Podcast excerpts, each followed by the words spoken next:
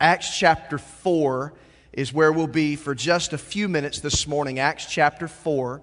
And I want to talk to you about this subject. I want to paint a picture for you, and I want you to think about this idea the church of irresistible influence. The church of irresistible influence. That was one of the first books that I read as a seminary student prior to becoming a pastor. And that book impacted me so much. How can a church build bridges into its community? How can a church be so significant, transformative in its city that its influence cannot be denied and cannot be resisted?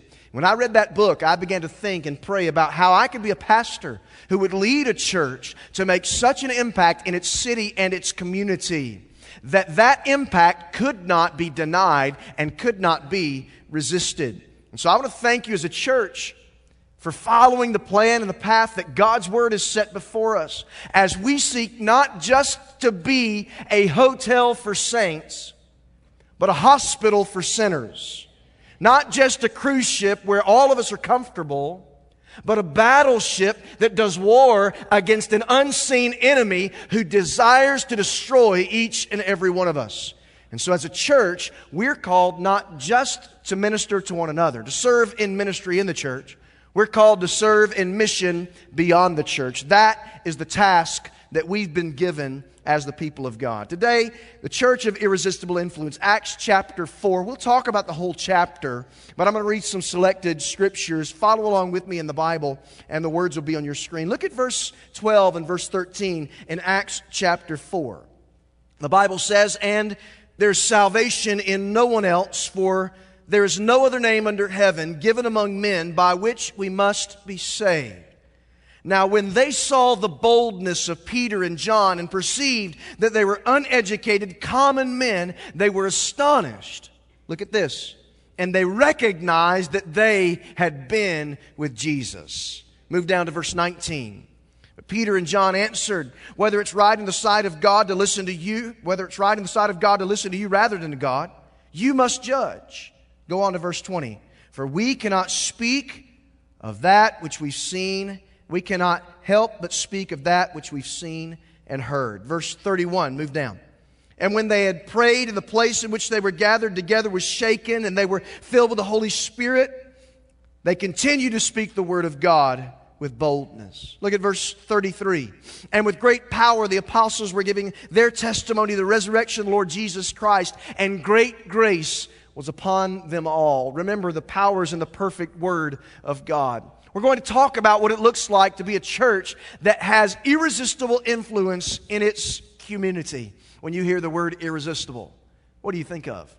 When you hear that word irresistible, what do you think of? Some of you think chocolate is irresistible, right? The ooey gooey goodness, especially that nasty dark chocolate stuff. Some of you really like that. I do not. That's just not my thing, all right? Chocolate's not my thing. Now, if you want to talk about something that's irresistible, you know where I'm going with this, right?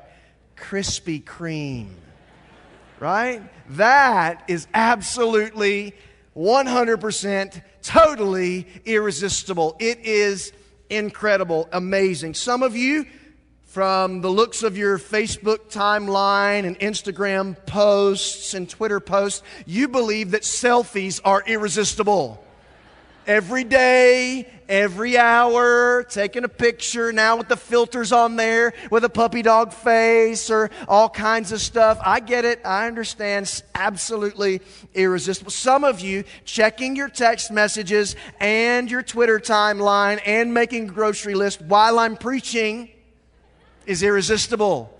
Right, you're like, how did he know about that? I see you out there while I'm preaching. That's absolutely irresistible. Or, here's something that some of you would find irresistible. Check the screens. Watch this. Oh, yeah. Here's another one. And another one. Yeah. That is enough puppy dog pictures in church, all right? Some of you think that those little rat dogs like that are irresistible. Um, those things might as well be a cat, as far as I'm concerned. No, I'm just, just kidding. Just kidding. Isn't there a song that talks about someone being simply irresistible? You've heard that before too, right? Now, let, don't raise your hand. But what if you would say, I want to be a part of a church. I want to be a Christian. I want to be a person of faith that is absolutely irresistible in my faith and in my communication of the Word of God. What, what if we could bring an influence in our community that could not be denied? Wouldn't that be incredible? Wouldn't it be amazing to be a church like that? The book of Acts shows us. Acts chapter 4, we see that. Number one, I want you to notice the disciples were transformed from fear to boldness. From fear to boldness. What happened?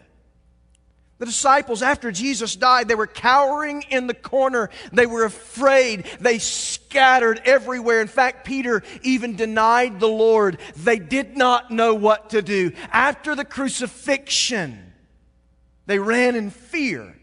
But in Acts chapter 1, Jesus says you'll receive power when the Spirit of God comes upon you. In Acts chapter 2, the Holy Spirit of God comes, and what happens? Those disciples that were cowering in fear are now empowered by the Holy Spirit of God, walking courageously in boldness. Now, they didn't have all the advantages that modern churches have. They didn't have big budgets. They lacked credentials. In fact, most of the apostles had been in prison, so they probably wouldn't even be selected to serve as pastors or even be members of the churches that we have today. But what they did have was the anointing of the Spirit of God in their lives and on their hearts. And what they did experience was a mighty, powerful work of God. Their influence could not be denied. Verses 7 to 12. Read with me. And when they had set them in their midst, they inquired, By what power or by what name did you do this? The religious leaders are freaking out because Peter and John had healed a lame man right outside the temple. And instead of rejoicing, they're trying to figure out, they're trying to dissect this and figure out what happened. Verse 8 Then Peter, filled with the Holy Spirit, said to them, Rulers of the people and elders, if we are being examined today concerning a good deed done to a crippled man, by what means this man has been healed, let it be known to all of you and to all the people of Israel that by the name of Jesus Christ of Nazareth, whom you crucified, whom God raised from the dead. By him, this man is standing before you all. This Jesus is the stone that was rejected by you, the builders, which has become the chief cornerstone. And there is salvation in no one else. You see what happens? When the anointing of the Spirit of God comes upon a person, Peter, who was outside the courtyard when Jesus was being questioned, denied and even cursed when he was asked if he was a follower of Christ, now stands up to those same people and says, This same Jesus whom you crucified. Transformed from fear to boldness. In fact, in verse 13, it says, When they saw the boldness of Peter and John, from fear to boldness. What are you afraid of? What are you afraid of? Now, this is.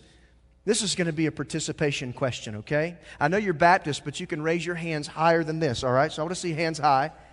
What, what are you afraid of? How many of you would say you're afraid of bugs, spiders, and crickets, and cockroaches? All right? Okay, all right. That, thank you for your honesty. How many of you are afraid of the dark? You're afraid of the dark. You still got to sleep with a night light. You know, uh, be honest. Be honest. Afraid of the dark. I'm not going to turn the lights off in here. Don't worry. Don't worry. How many of you are afraid of heights? Let me see your hands. Heights. You know, when, when, when the Bible, Jesus says, Lo, I am with you always, you're like, that's right. Anytime you're flying, that doesn't mean you're afraid of heights. We got a lot of people afraid. Here's one of the number one, the, one of the number one fears in all the world. How many of you are afraid of public speaking? Raise your hand. I think heights beat public speaking here. Um, interesting. Interesting. Here's mine. Y'all know, right? I am afraid of snakes. Anybody else afraid of snakes? We found a snake in our shop the other day. About spoken tongues. It was crazy. It's awful. I hate snakes. I hate snakes. I hate snakes. Now, don't, don't raise your hand for these, but how many of us are afraid to be bold about our faith. We're, we're afraid to stand up for the Word of God. We're afraid what other people might think of us. How many of you are afraid for other people to know that you believe the Bible, that you know Jesus? You see, when, when you become a church of irresistible influence, it's filled with people who are no longer afraid, but they are bold in their faith. We won't cower in the corner in fear, but we will march out of these walls with boldness and courage to communicate the, the life changing, eternity altering message of Jesus Christ. Number two, transform from silence to speech transformed from fear to boldness, transformed from silence to speech. So the people were amazed at what God was doing. The disciples who ran in fear and hid in locked rooms now begin to proclaim boldly the message of the gospel of Jesus Christ. In fact, if you look back at verse 4, many of those who had heard the word believed, and the number of the men came to about 5,000 people. 5,000 people believing in the name of the Lord Jesus Christ. In chapter 3, Peter and John had healed this lame man near the temple. And the Bible says the religious leaders were greatly annoyed. That's an understatement. They were mad because Peter and John weren't abiding by the rules and principles that their religious traditions set forth. But instead of cowering in the corner once again, Peter and John and the apostles stand up to proclaim the message of salvation. Check out verse 15 through 20 and look at what it says. But when they commanded them to leave the council, they conferred with one another, saying, What shall we do with these men? This is the religious leaders trying to figure out what to do with these people who are absolutely radical about Jesus.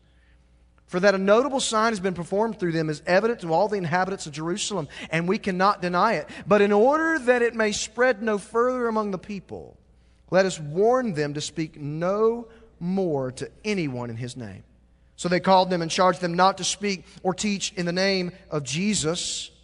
But Peter and John answered them, Whether it's right in the sight of God to listen to you rather than to God, you must judge. For we cannot but speak of what we have seen and heard. What are they saying? We cannot but speak of what we've seen and heard. In, in other words, we can't help but talk about what Jesus has done. We can't help but proclaim how our lives have been changed and how He healed this lame man. The, the Bible says we cannot but speak of what Jesus has done what we've seen, what we've heard. They, they were so thrilled about Jesus, they just couldn't keep their mouths shut. Can, can you imagine? Can you imagine a young man getting down on one knee, opening the box, and asking his girlfriend, Will you marry me? And she says, You know, yes. And they get up, and she puts the ring on her finger, and they're so excited. But then they say, But don't tell anyone. Come on, right? That's Facebook official in under 10 seconds. C- could you imagine football team winning the state championship? You know, some of them said, "Yeah." You know, you imagine winning the state championship, but then all your coaches and all the players get together, but, but we don't really want anybody to know. For real? Could you imagine receiving this incredible gift from someone? Say, hey, thanks a lot. I really do appreciate this. I'm just not going to tell anyone about it. That doesn't work like that, right? That's not the way. When you're excited about something, you want to proclaim, you want to speak, you want to be bold in your speech about what's been done. The same thing is true with Jesus. Those of you who made decisions at FCA camp, let me challenge you. Don't keep it to yourself. Yes? It is a personal relationship with Jesus, but it's not private. It is a public transformation. What happens in your life, it changes who you are from the inside out. And so here, the disciples are transformed from silence to speech, proclaiming the word of God. Believers are afraid of sharing their faith. You know, we talk about in churches, man, what happens the day when it's outlawed to share your faith? What happens then? But the reality is, most Christians live like it is already. We already act like it is, like we can't share the message, like we don't want to speak up. We're ashamed of the gospel, whereas Paul says, I'm not ashamed. I'm not ashamed of the gospel. If you love Jesus, if you've been transformed by the gospel, what are you ashamed of? A church of irresistible influence will be a church that boldly proclaims the truth of the Word of God. Number three, transform from weakness to strength. From weakness to strength. I want you to remember there's nothing extraordinary or incredibly special about the apostles. In fact, Jesus intentionally picked people who were outcasts. He intentionally picked people who were looked down upon from society. He intentionally picked people who really didn't have a whole lot of credentials and didn't fit the religious mold. That's the kind of people Jesus picked to be his disciples. People that you would not expect. So here they are. You, you, need to remember what made the apostles special is not their resume, their experience, their education, or their credentials. What made the apostles special, what made this church special, was that they were completely surrendered to the will, the plan, and the purpose of God. And when a church gets over itself, and decides we are going to be completely surrendered to the will, the plan, and purpose of God no matter what. When we completely surrender ourselves to God's plan for His church, we will see the might and the power and the anointing of the Spirit of God as we've never seen before. That's the kind of church God wants us to be. Completely surrendering to his will. The Bible says, verses 24 to 30 records this prayer of Peter, the prayer of the apostles, prayer of John, that God would fill them with power, that fill them with boldness. And the Bible says, as they gathered together, they continued to speak his word with boldness. Verse 31 And when they prayed, the place in which they were gathered together was shaken, and they were all filled with the Holy Spirit and continued to speak the word of God with boldness. Now, the full number of those who believed were of one heart and soul, and no one said that any of the things that belonged to them was his own, but they had everything in common.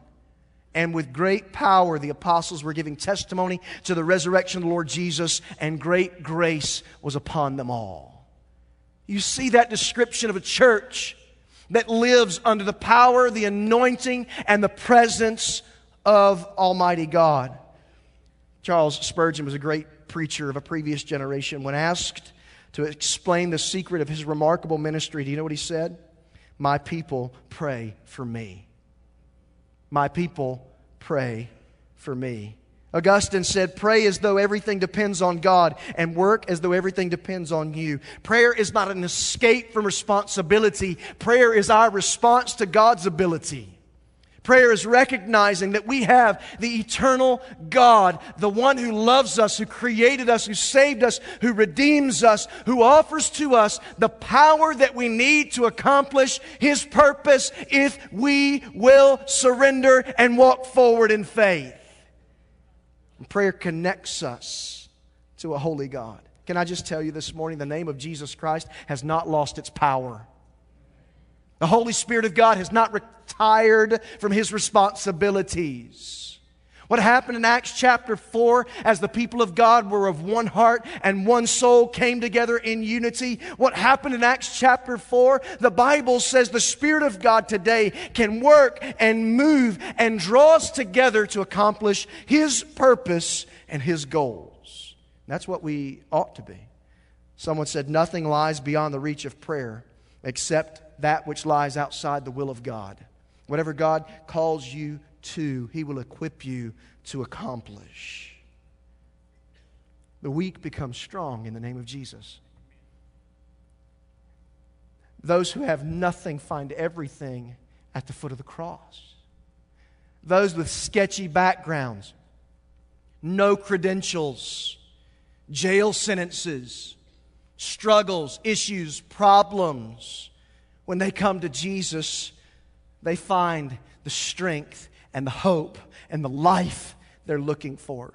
That's what happened when the apostles found Jesus. Everything was changed. And a church that's going to be a church of irresistible influence will be a church filled with people who are no longer weak, but we're strong in Jesus' name. God gives you a boldness that you can't have on your own. See, the reality is when we when we walk with the Lord and experience His grace in our lives, God gives us a boldness to stand up for His truth. You fear God, you don't have to fear people. But if you don't fear God, you're going to live in fear of people. Here they are. They're transformed, given power. Jesus had promised in Acts 1 8, you'll receive power and the Spirit of God has come upon you. And this is exactly what we see here in Acts chapter 4. The same Holy Spirit that filled the apostles fills every believer at the point of salvation. You have in your heart, in your life, the Holy Spirit of God. What is it? How does someone who is weak become strong? Well, we got some football coaches here, and they could probably come up and tell you how do the weak become strong? How you take a, a freshman, teach him how to lift weights, and get ready to play ball. And then we've got some other folks here who maybe teach some exercise classes. And you say, How do the weak become strong? How do weak become strong? You know how? It doesn't happen overnight, it's a long process. You know, some of you crazy CrossFitters out there, you know who you are. You're the ones that don't stop talking about CrossFit ever, right? Some of you crazy CrossFitters out there, how do the weak become strong? Because you're flipping tires and throwing cinder blocks and hanging from your toes from the ceiling, right? That's how the weak become strong. How do the weak become strong? You don't show up at True Fit one week and the next week you're right where you want to be, right? True Fitters doesn't happen like that. What, what does it happen? It takes time, it takes endurance. But here's the beauty of this that's the way it is physically, right? You don't just hop up from being a couch potato and have a six pack next week. It doesn't work like that. But when it comes to the, the things of God, He can take someone who is absolutely, totally inept, no abilities, no credentials, no power completely and totally weak. And when the Spirit of God enters that person and that person is fully surrendered, the weak becomes strong immediately. Immediately. There's no regimen. There's no exercise. Yes, you've got to grow in faith and you've got to, you've got to develop deep roots, but He can take the weakest of the weak and grant them power through His glorious might. So, folks, just like you, just like me, can do for God above all we could ever even imagine, as long as we live surrendered to His plan and His purpose. So, what does it mean for the church to be a church of irresistible influence? To have an impact on its community and its city that cannot be denied. What does it mean? It means that the believers in that church are so surrendered to the will and purpose of God that we no longer care for our own wants, wishes, or desires, but we are willing to sacrifice to see people come to Jesus. No longer about my comfort or who sat in my seat, but it's about who can I ask to come sit in my seat? I can find another place to go. We ought to be completely surrendered to His purpose. And what happens in our lives when we do? We're completely and totally transformed. So, a church that transforms its city by the power of God is a church that's full of Christians who've been transformed by the Holy Spirit.